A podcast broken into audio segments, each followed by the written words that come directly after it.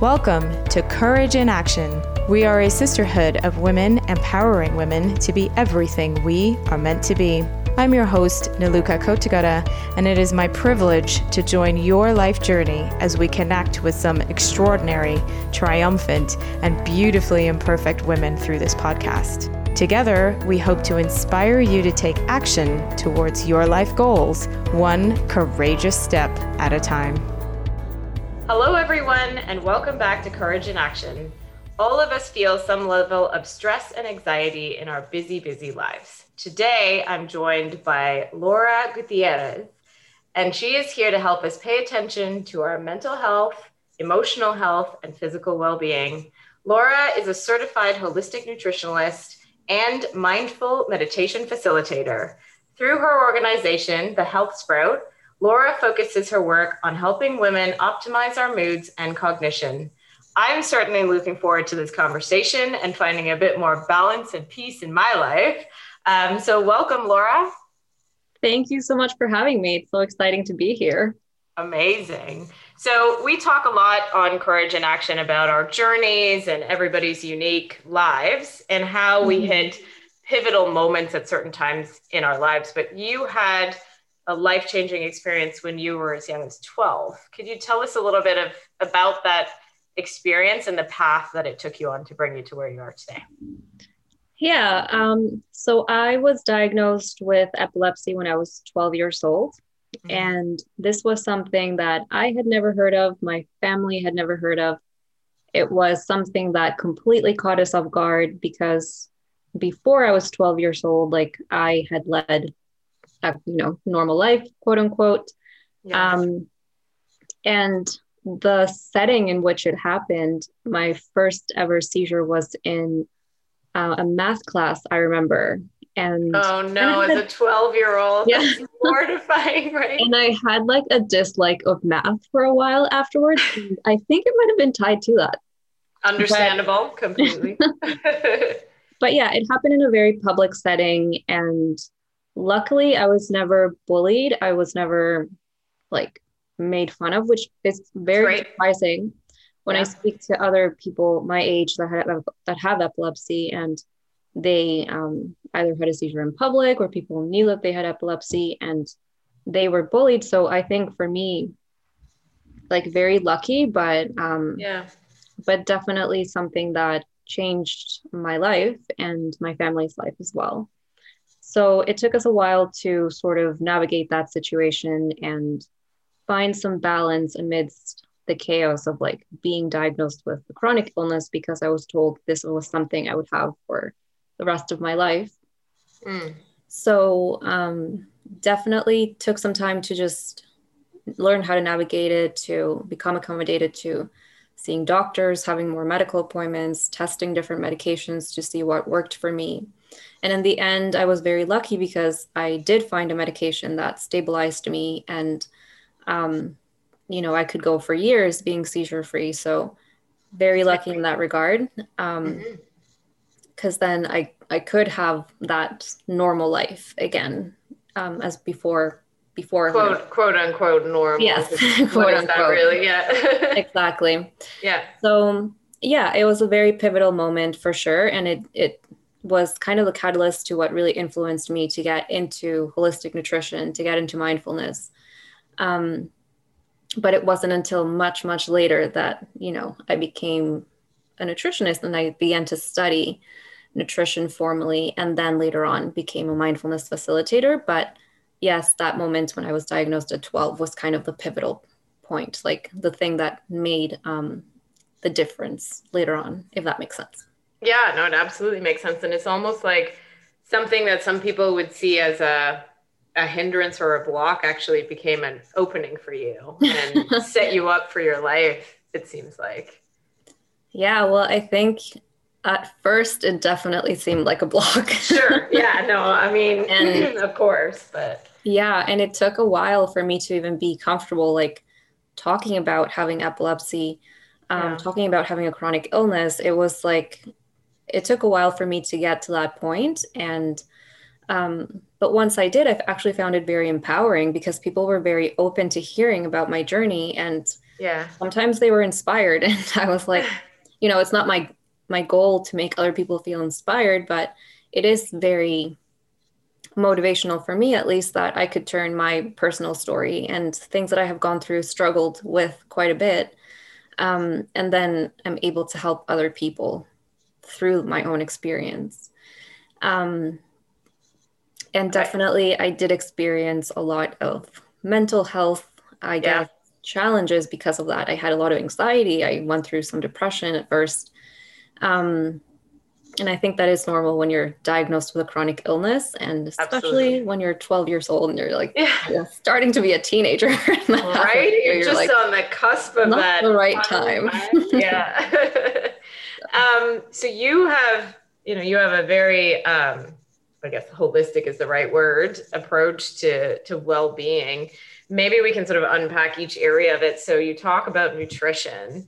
How important is it um, what we eat. And you often hear people say like, you are what you eat and that kind of thing. But like, mm. how much of a difference has it made in your life? And why did you, why did you dedicate your career essentially to that? Yeah. That's such a great question. And definitely, diet, nutrition has a huge impact on all of us what type of foods we eat, what type mm-hmm. of foods we don't eat. Um, and when I, I guess, back to my diagnosis, when I was diagnosed, um, the way of treatment was just to take medication, right? Right. Um, the medication also has side effects and it leads to some nutritional deficiency. So it takes away some nutrients from you. And I guess I found um, that through diet, eventually, I was really able to benefit my own health. Um, and I really got interested when I was in my mid 20s about like nutrition, researching different diets particularly mm-hmm. some things that could help me with my cognitive well being. And I just found that world so fascinating that, like, something that is so accessible to all of us and that's necessary for us to consume on a daily basis can yeah. actually be so healing. Mm. So, um, you know, diet has not only helped me in terms of my epilepsy, but also balancing my hormones and balancing my mood and there's so many different things that we can do um, that are not you know focusing on medication necessarily but more of a preventative approach to health so that we can be healthy you know as we get older. And then if we also have a health condition we can improve it through diet and nutrition. So um yeah it's pretty incredible all the different benefits that food can have.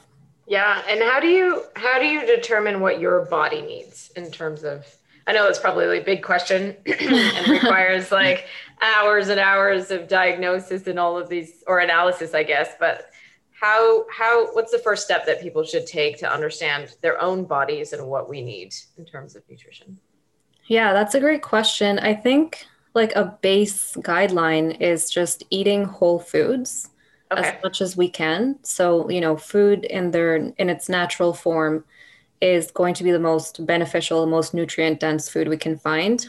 Okay. Like whole foods are very easily recognized by our bodies and they're easy to break down and absorb all of the nutrients.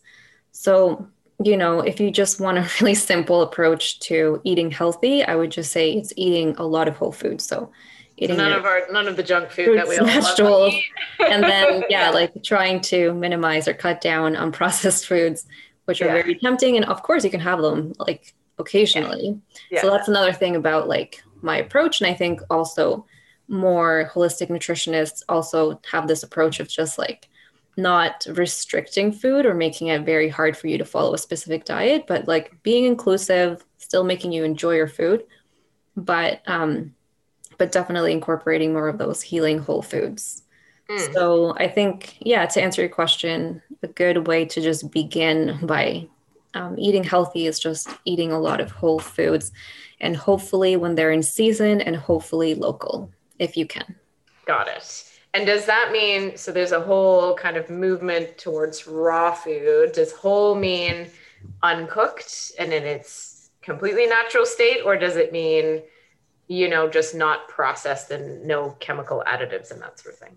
Mm, yeah, that's a good question too. So it's just basically food that's not processed or that's minimally processed. So if you Okay. think of like going to your farmer's market or grocery store and you just go to the produce aisle and you get like, you know, your greens and fruits and your meats. So it's just that type of food that's basically it hasn't been really processed as opposed to going into the, um, the processed food aisle. Down and the getting, like, aisles and all the chips and your cookies and that sugar and, the chips and yeah, yeah, okay. and like that has a lot of you know additives a lot of fillers a lot of um, sugars as well so it's it's more processed and your body doesn't really recognize that as much it doesn't have all of the nutrients so you're just kind of consuming a lot of calories which don't have um, as many nutrients so got it. again it's not like you have to eliminate all processed foods but just kind of incorporate more of the whole foods Ease up a bit on it. yeah yeah. exactly Um,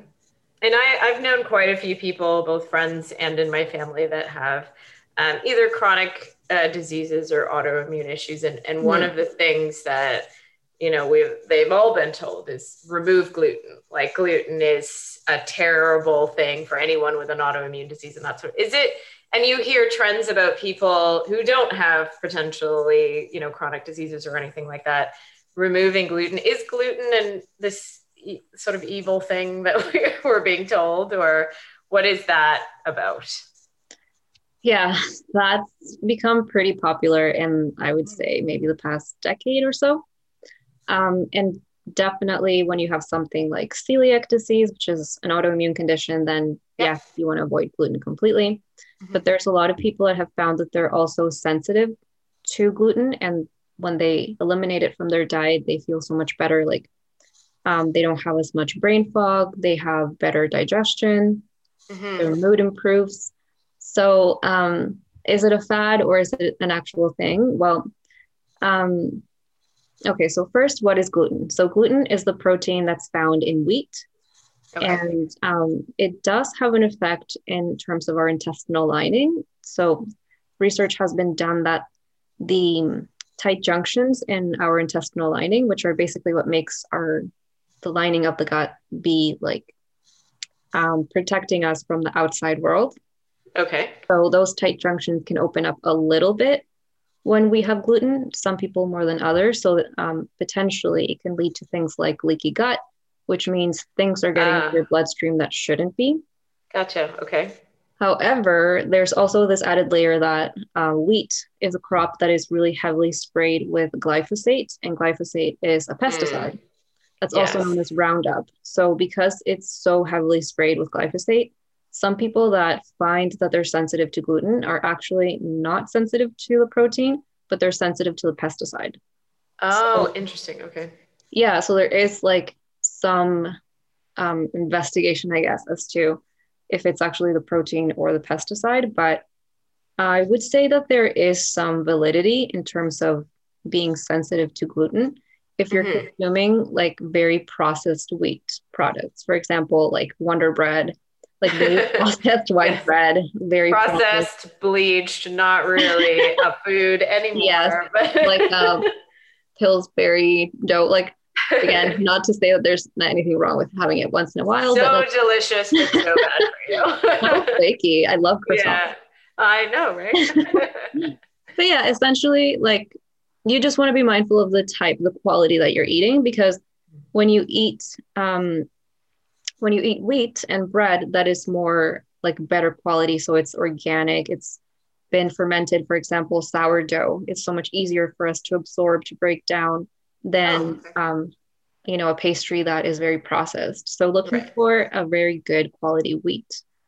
Mm. Um, bread is really good. So sourdough type of fermented organic wheat um, can make a difference. And then just being conscious that wheat is very heavily sprayed with pesticides. So that could also be affecting your gut and it can also be affecting your mood. Mm. So yeah. So you just said it can affect our mood, and I, I obviously it's not just wheat that can do that, but the foods that we consume is definitely going to impact both our physical and our mental um, reactions and state. Uh, how do we make that connection, and and um, how does it influence our our mood to start with, like the emotional side? I'll say. So, how we can make that connection if you have ever had like four cups of coffee in one day with sugar in it, yeah. I'm sure you can like I might have connect. a heart attack, but I can't have like one. I need to have a decaf all the time. Yeah, yeah. But um, I know some people can have like five cups in a day. yes. intense. Yes. Mm-hmm. But essentially, um, yeah, if you think of having like a lot of caffeine, or if you think of having a bit of a sugar binge on Halloween or you know valentine's day or whatever yeah um, just the overconsumption of certain things like sugar caffeine um, maybe having too many um, refined carbohydrates that will definitely affect our mood but it can also make us feel good like sometimes um, when we eat a large meal filled with carbohydrates we kind of feel really nice afterwards we have like this calm yeah. feeling yeah like a cozy feeling like yeah exactly so there is a very clear connection between the foods we eat and our mood. And it is very much tied to our gut health. Okay. Um, so there's a lot going on in our gut. We have the microbiome, which is um, which has, has like trillions of bacteria and yeast and fungi. And it's also the place where we create a lot of neurotransmitters, which are chemicals that our body needs in order to communicate things. So basically, our neurons will create neurotransmitters to communicate things between cells. Okay. And there's a lot of these chemicals that make us feel good, like serotonin, and that's associated to feelings of happiness and well being, yeah. feeling content. So 95% of that chemical is made in our gut. Oh, wow. Okay. Not in our brain. So, you know, it's so, so tied to our mood. And keeping our gut happy is really essential to keeping our mood kind of elevated and um, yeah just keeping us balanced not keep not making us stressed out or anxious it almost brings a whole new meaning to it when you hear about brain food like you don't like you don't associate your gut with how your brain is going to react right yeah no totally yeah um but yes, there's definitely a lot of foods that can impact our mood and make us feel better. For example, chocolate is one of them. So yeah, if you eat chocolate. dark chocolate, it can actually make you feel better. Yeah. Um, so yeah, there's a very clear clear connection between the foods you're eating, how you're going to feel emotionally and mentally. There's um I guess there's a scale for everything too, because like you just said, dark chocolate can boost your mood. I'm like, but I love the milk chocolate over here on the other side with like yeah. white chocolate being even worse than that. You know, maybe just a little square instead of uh, the entire yeah. bar, which so yes, um, definitely love chocolate. Yeah, yeah, and it, you know, it does. Obviously, it gives you a little bit of a boost, but then you're on some that's the sugar high and it'll crash. And, yeah. You know, you be kinder to your body than that. Um, but you're also, so there's a whole piece, and we could talk for hours about, you know, the actual nutrition and, and the chemical reactions that are, so that brings us up to, from the gut up to the brain. And you are also a um, mindfulness meditation facilitator. So can you tell us, I guess, start with what mindfulness is and then how you how how you facilitate that, I suppose. totally different now that we're in the pandemic age, but yeah. Um, mindfulness essentially is being in the present moment. So it's moment to moment awareness mm-hmm. and just being in the now. So when you're practicing mindfulness, it's more like um, a way of being. Okay. So it's, you know, you can practice being mindful in your everyday life when you're walking, when you're washing the dishes, when you're cooking. Um, and it's essentially just being in the present moment. So just uh, focusing on what you're doing in that moment, as mm-hmm. opposed to worrying about the future or thinking about the past, or just getting away from this moment so you can be in the next one, which is going to be better. right. Just essentially, yeah, being in that present moment and just using all of your senses and all of your attention to that. And then meditation is a tool that we can use to become mindful. So when we practice meditation, we either, you know, focus on our breathing or we can do a body scan. So we kind of practice um, being with different parts of our body systematically. So it's kind of just like putting attention to a specific area of focus. And then with that focus, with that attention, we can calm our mind and then it permeates onto our everyday lives and we can be more mindful in our everyday lives. Okay. So if, if that makes sense. Yeah, absolutely. But it, um, so if if I'm doing the dishes or one of our our listeners is like doing the dishes and then you know our days are very busy and you mentioned like during this COVID pandemic, people are very worried about a lot of things. And it could be, you know, we use the pandemic for example, like, oh, I I had to go to the grocery store and I may have been exposed, or mm. you know, what's going to happen in the future? Am I are we getting back to normal life? Or, you know, for some people it's um, you know, your income, your jobs, your life has completely changed, the isolation. How do we practice? Because I like that you said you have to practice it because I'm sure it won't come in the, in, the in the snap of a finger. But yeah, um, how how do how can we navigate some of that? Because there's a lot going on right now. Yeah, I think it's kind of taking a very multifaceted approach. So maybe not relying on just one thing like mindfulness to um, help us feel better in like every single aspect of our life. And mindfulness is something that it's not like a magic solution to all of our challenges, but what it does, it can help us to navigate challenges with a bit more calmness and awareness and ease. Okay. So that we can respond to situations with um, a better mindset, like a more positive, calm mindset. And then we can navigate difficulties and challenges okay. um, like better and not coming from a very like um, scared and fearful mentality.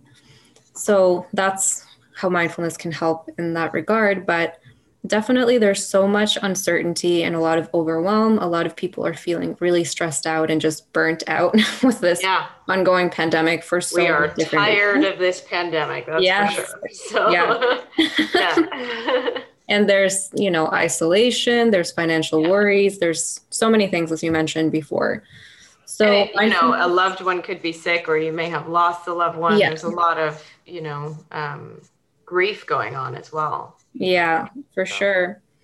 So I think using basically having a toolkit and hmm. using mm. as many tools as you can in order to feel a little bit more balanced emotionally, mentally, physically.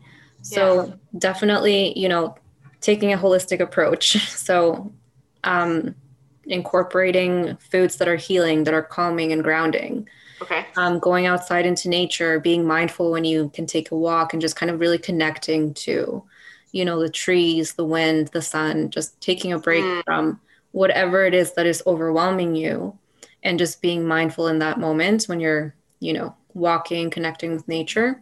Yeah. Um, and there's a lot of different self-care practices that you can also incorporate that are, you know, accessible in the context of this pandemic. So, you know, reading your favorite book, making your favorite meal, just connecting with a friend or a loved one over the phone or mm-hmm. going for a social distance walk. So I think there's a lot of different tools that we can incorporate. And actually, one great one is gratitude. Mm, so okay. if you develop a gratitude practice, it's very, it can shift your perspective so much. Um, and a lot of the times we have this negativity bias. So our minds are very much trained to kind of look for the negative, and we can get into this scarcity mentality where we're thinking we don't have enough. So mm-hmm. we might be thinking we don't have enough connection, we don't have enough stability, there's so much uncertainty, and we can get into this very scarcity mentality. So by just writing five things we're grateful for every day, we can really shift it and um, of course they don't have to be things that are very like um, that are huge. They can just be very small things like you know i'm grateful for this really delicious meal or i'm grateful for um, talking with my friend today. Like things like that you know especially if you practice it at the end of the day can really make a difference and just kind of make you feel more relaxed and safe. Mm. safe safety i think is a huge thing yeah. for everybody right now. It's to feel that sense of comfort and especially where you know um, especially if you live alone like you don't even know when you the next time you're going to be hugged or the next you know what i mean like that isolation factor can can be really um, can be quite traumatizing for some people, I think. Yeah. And I think I've, um, because I'm in this field of mindfulness and I'm um, in holistic nutrition, and I've been facilitating a few workshops on self care and mm. managing uncertainty and connecting around you know this difficult time. And um, definitely people have voiced out how they feel so much disconnection. And it's really overwhelming to have isolation happening for a very long time. It's just not right. natural for humans. So definitely is taking a toll. Um, but i think um, it is really great that we have these different forms of connecting like even if Absolutely. you go through um, an online course like i don't know being offered by your library about whatever, if it's a book club, any type of thing, any way that we can connect right now is so, so important. Yeah, absolutely. And I think, you know, everybody talks about Zoom fatigue and the screens, but I, I think the video, like videos have made such a big difference um, in terms of still feeling connected to people. Oh um, God, absolutely. Yeah. And I love that you said, you know, get outside and, and take a walk. Cause sometimes, you know, for me, I'll just go for a walk with a social distance mask on walk with you know a friend and just have a conversation in real life uh, i find can be really rejuvenating um, mm. and you know what i also love about going for walks is when you just see other people walking yes like, other humans there's other humans out there they're walking their dog it's yes like, yeah and you can say hi to the dog they're so cute so exactly. But, so that kind of brings back the sense of normalcy for me. It's just like seeing people, you know. Yeah, nice. absolutely. Even if you don't talk to them, it's just the fact that you're seeing other human beings living their life makes a difference too. Yeah, and then so then on the other extremes, you've got people who are single and they live in, and we're feeling a bit of isolation. On the other extreme, I know lots of people who now they have their kids at home all day long and potentially they have elderly parents there. And I, um, I've heard stories also about people who are in relationships that should not be that yes you know are now stuck in that situation yeah. how did they get some space to find that time or ability to, to practice self-care yeah that is actually a really tough one especially when you said like couples that then mm. find out they shouldn't be together but you know under the circumstances have to for yeah. some yeah. time mm-hmm. um I think a few things can come into play. So, acceptance of where you are right now. And acceptance doesn't mean that you're just letting go and not doing anything to, you know, better your situation, but at least accepting where you are right now. Yeah. Is really important. And then it depends a lot on relationship dynamics, family dynamics, but if you can communicate to who you live with and just say, um, be very clear about your needs and your boundaries. So, you know, if you need, for example, one night a week to just have a few hours for yourself so you can journal, so you can yeah. listen to music, you can do yoga or just like take a bath. Yeah. And just say that because I think it's really important to to know that self-care is also for other people. Like the saying says, uh, or the saying goes, you need to put your oxygen mask on first. Yes. And you know, that is so you can take better care of people.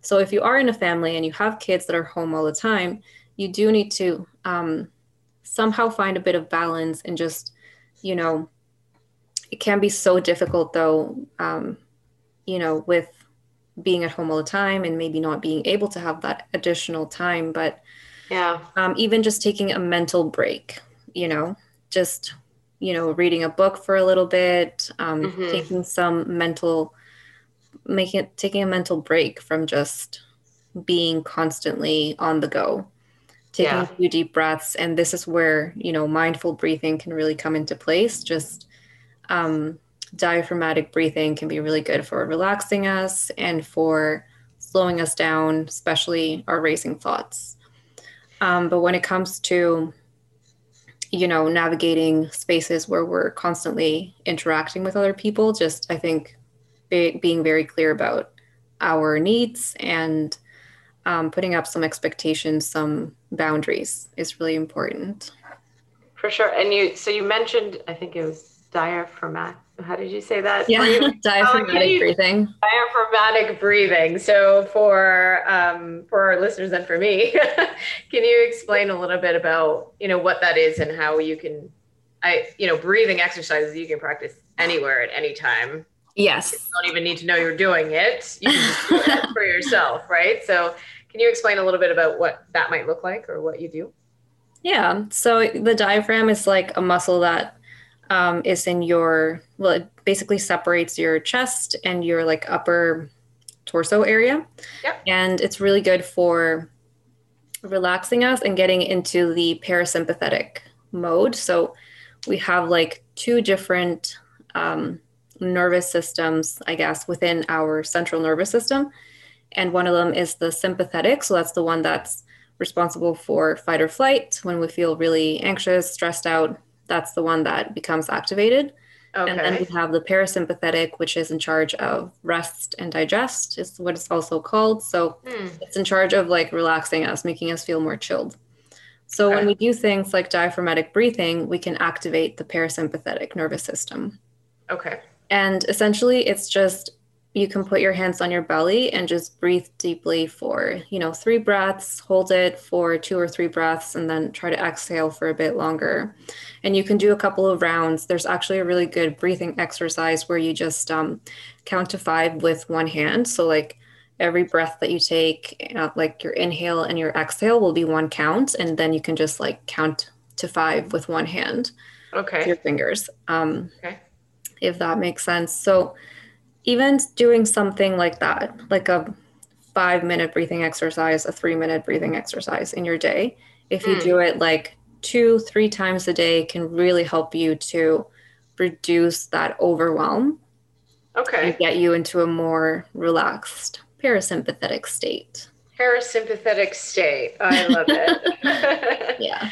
Um, and you also mentioned, you know, when it comes to mindfulness, um, it is our mind kind of going in a million different directions and we want to stay present.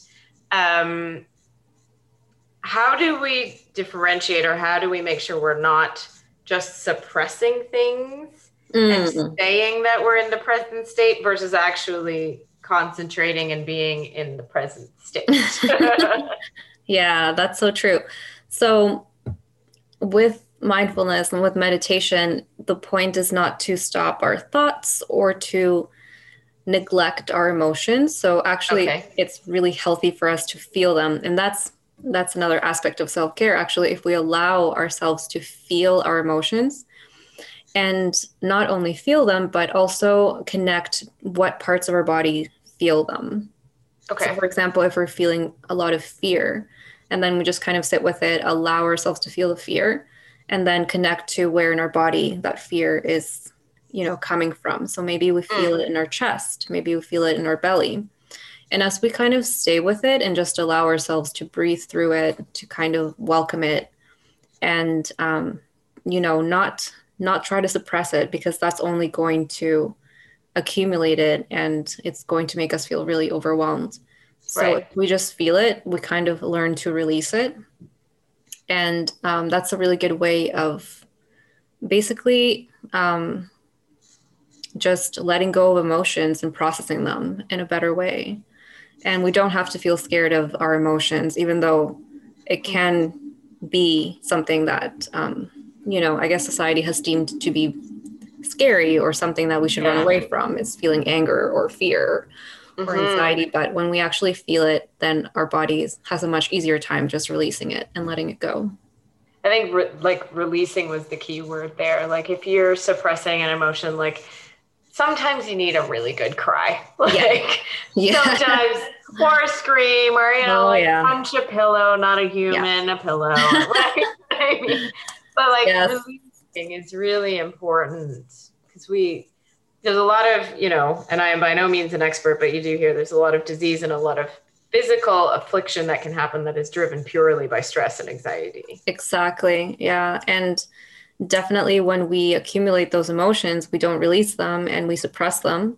Yeah. Um, over time, they can definitely manifest as a physical condition or they can, you know, be more detrimental to our mental health. So, um, definitely a lot of research that has tied our like suppressing emotions and not processing them, even from trauma, from whatever stressful events happened. And then that leading on to like a physical illness later on. Right.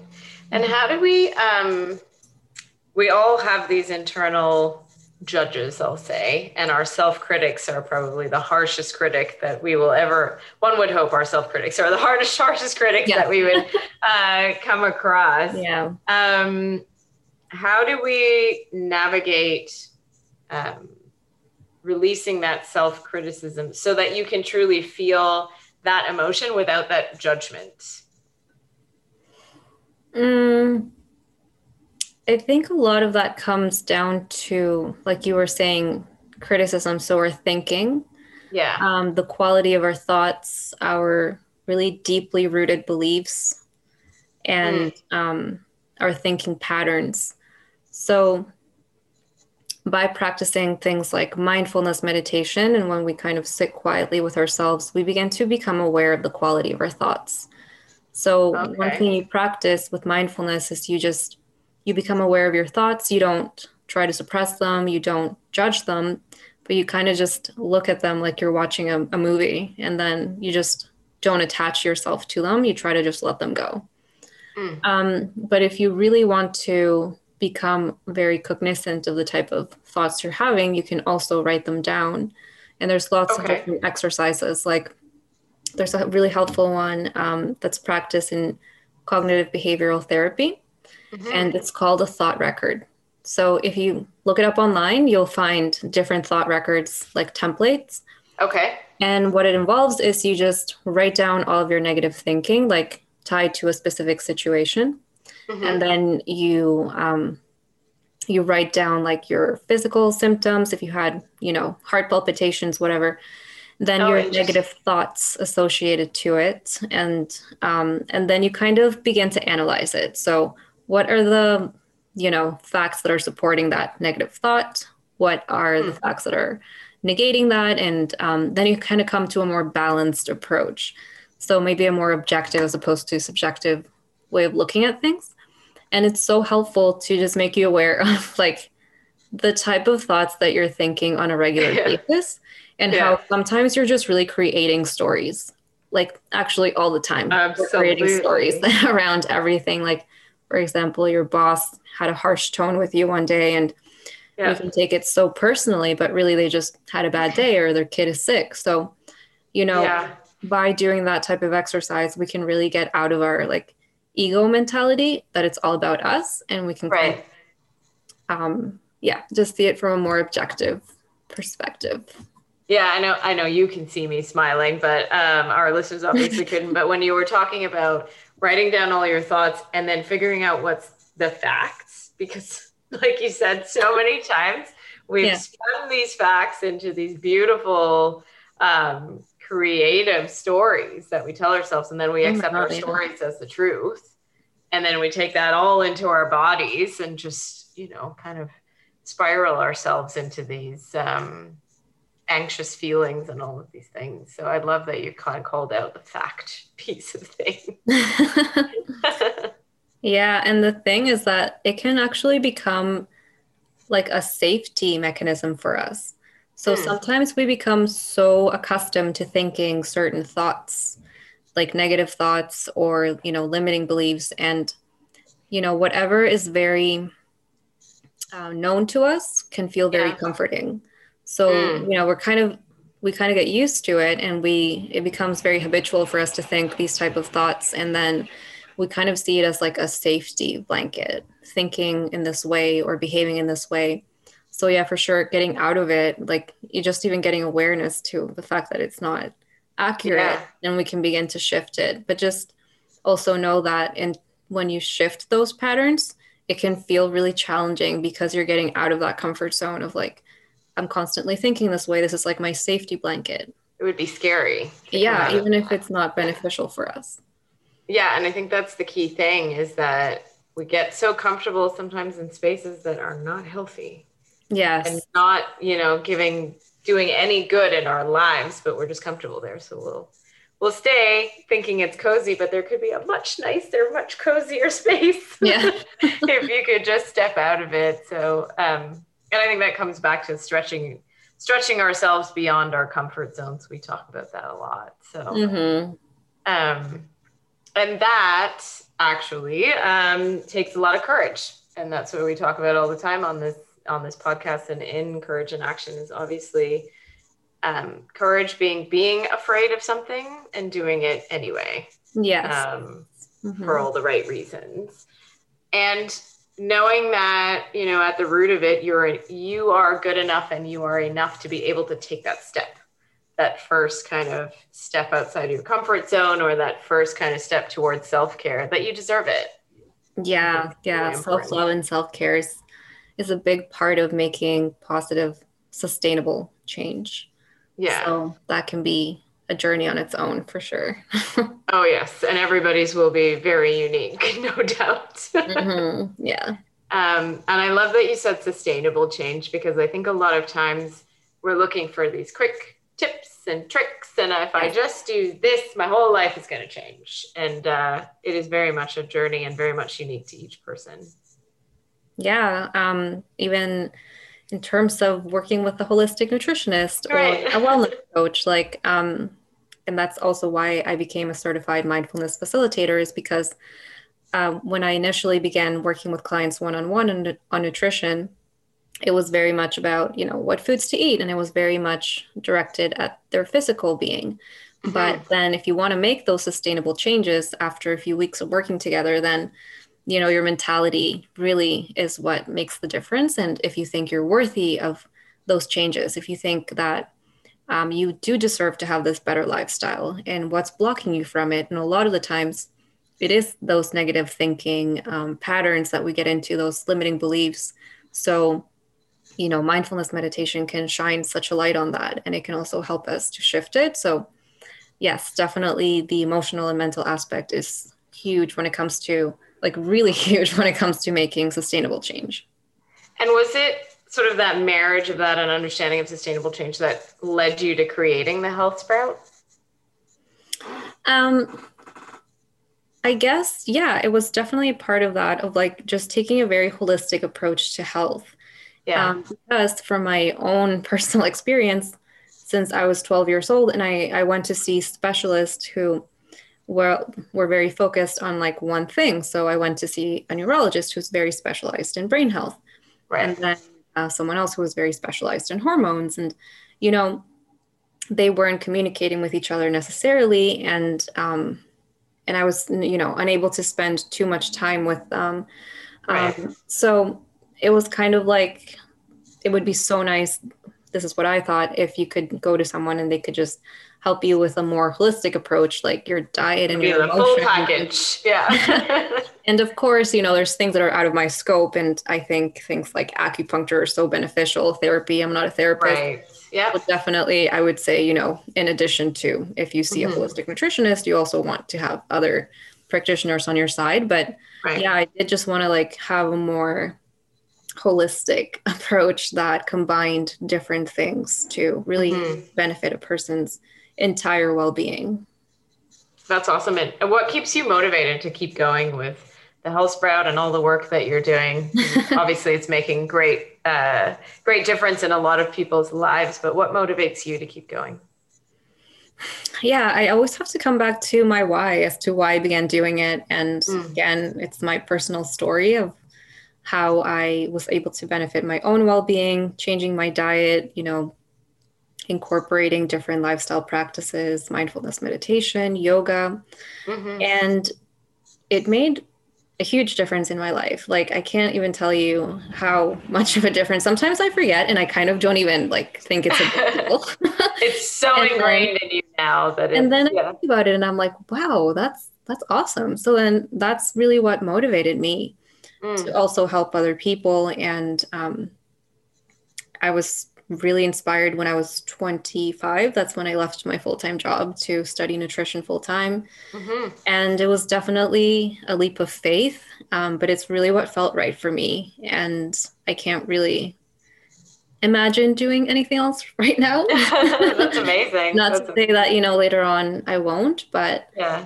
Um, yeah, I guess my own story has really inspired me and keeps me going. And then just working with other people, being connected to um, people who are with the same type of mentality. Right. And um, I'm really passionate about health and wellness, but also like the environment and yes, um, things like that. So just being in that same wavelength with people and kind of like having the same mentality, mm-hmm. being connected to people who think the same way is really motivating to me. So colleagues or organizations that I get to work with and clients as well. That's is, amazing. Um, yeah, kind of elevate. I love it. And I think that's you know, it might be one of the positive, there have been some positive things that have come out of this pandemic, but I think it made everyone pause and think more about their own wellness, self care, and the environment. Um, mm. And society overall, a lot of societal issues have, have come to the surface, and, and we're actually having conversations about them now. And I think mental health is actually one of them.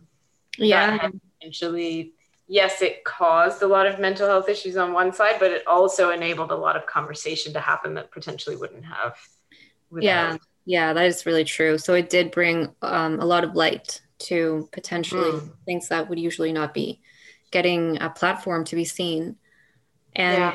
you know, we're still navigating the pandemic. So, very much so. There's going to be a lot of a lot more, I guess, repercussions when it comes to our mental health as we go on. And mm-hmm. there's even when it's over, I guess, quote unquote. yeah. yeah. there's ramifications that will still happen, but yeah. like just processing everything that did happen is also going to maybe take a while for yeah. people that have, you know, faced isolation or have been in difficult relationships that mm-hmm. had a lot of fights, had a lot of, you know. Yep. Um, and even for kids kids who are growing up in this environment, you know, yeah. we grew up putting everything in our mouths, immune system's going crazy, germs were not an issue. You're running around, you're playing, you're with your friends all the time. I think, yeah. you know, for kids, I, I empathize a lot um, about what's going to happen with them. Yeah, and there's a lot of disruption to things that would have normally happened for kids, like mm-hmm. you know, prom or trips and right things that um, that they would have not expected would have been impacted by a global pandemic. So, yeah, sure, I think like all of that, processing all those emotions and all of that, yeah, um, like flux that was happening, I guess, is something that we're gonna need to recover from as a collective and individually. So, yeah, there's some work to be done after. Absolutely. During. Absolutely. But you said it it's uh, a collective effort and we all have to rally around each other and take care of each other um, throughout this whole thing.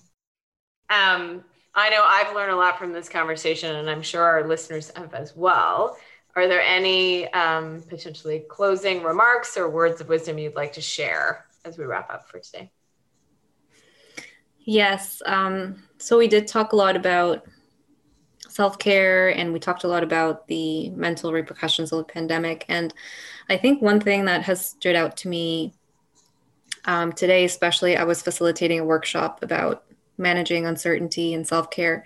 Mm-hmm. And one thing that I mentioned is that nothing is static and everything changes. So mm. our emotions will fluctuate. You know, one moment we feel stressed out, and the next we can feel calm. Right. So just as our emotions change, so do situations in our lives. So right now, if you're going through a difficult time, a challenging time, just know that everything changes, nothing is permanent, and there's always light at the end of the tunnel. Or if you think about it, there's always sun behind the clouds. Um. And that is something really important to know is that this moment, if it's very challenging, is not going to last forever. I love that. I love the sun behind the clouds. That makes yeah. me, sunshine makes me so happy. Yeah. Um, and I think that's you know a brilliant way to close because one thing you hear all the time is the only the only constant is change. Yes. So that's true. Um, we kind of have to go with the flow of life as it comes to us, right? Well, Laura, thank you so much. This was a very insightful conversation for me, and I'm sure you've helped a lot of our listeners. So we greatly appreciate your time and and you joining us today. Yeah, thank you so much for having me. And um, it's been such a great experience meeting you and being on the podcast. Awesome. Thank you.